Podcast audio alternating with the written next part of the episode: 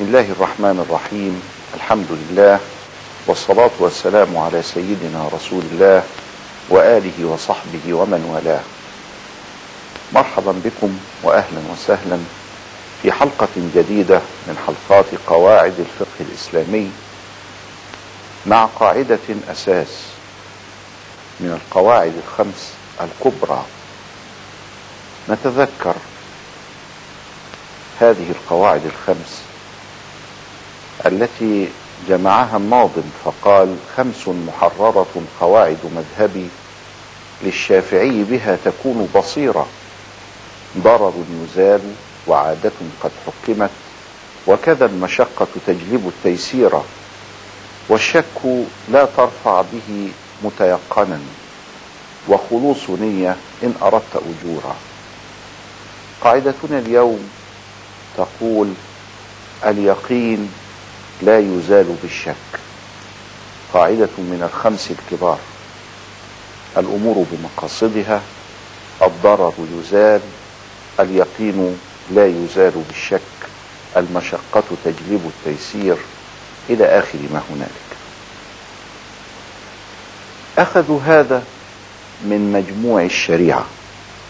فبتتبع الفروع الفقهية وجدوا أن اليقين لا يزال بالشك.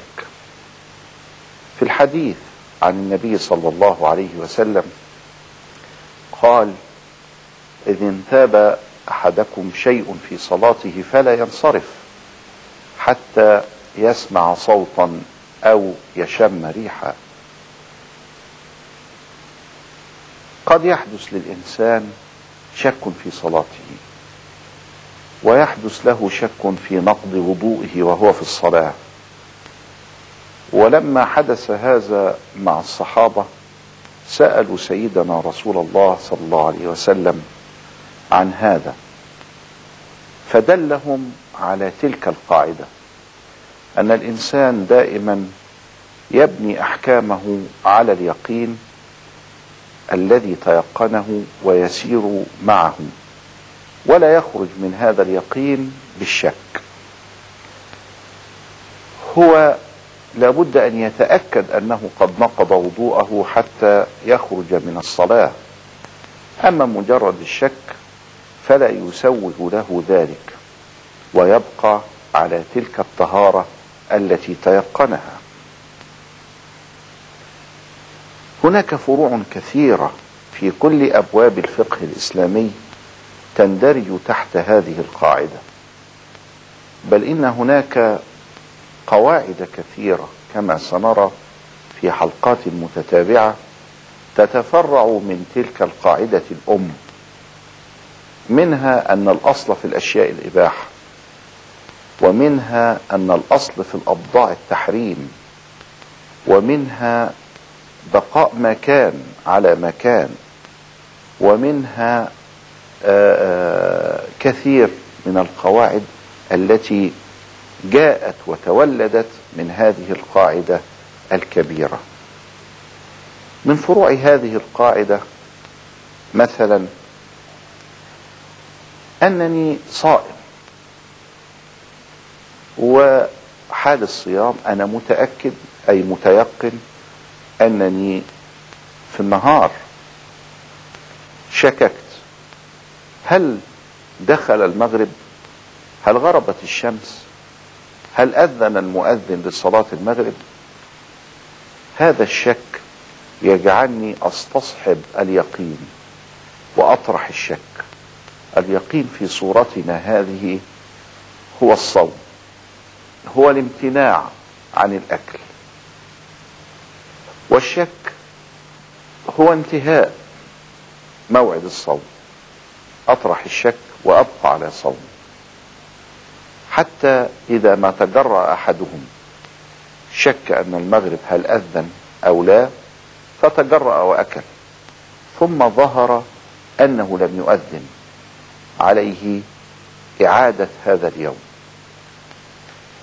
بالعكس لو أنني في الإفطار وفي السحور آكل السحور السحور بفتح السين يطلق على الأكل والسحور على عملية الأكل نفسها على عملية التسحر. فأمامي السحور وأنا في السحور. وشككت هل أذن الفجر أو لم يؤذن؟ في هذه الحالة أستصحب الأصل أسير مع اليقين واليقين هو بقاء الليل لأنني الآن في الليل. كان سيدنا ابن عباس يدرك مثل هذه القاعدة. كان يرسل غلمانه حتى يرصد الفجر. يرسم له غلامين له ليرصد الفجر.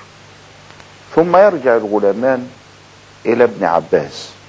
فيقول أحدهما ظهر الفجر. ويقول الآخر الفجر لم يظهر بعد. فيقول ابن عباس لهما اختلفتما اتياني بسحوري هاتوا الأكل لأنكما اختلفتما فليس هناك يقين فهناك شك. اليقين هو بقاء الليل.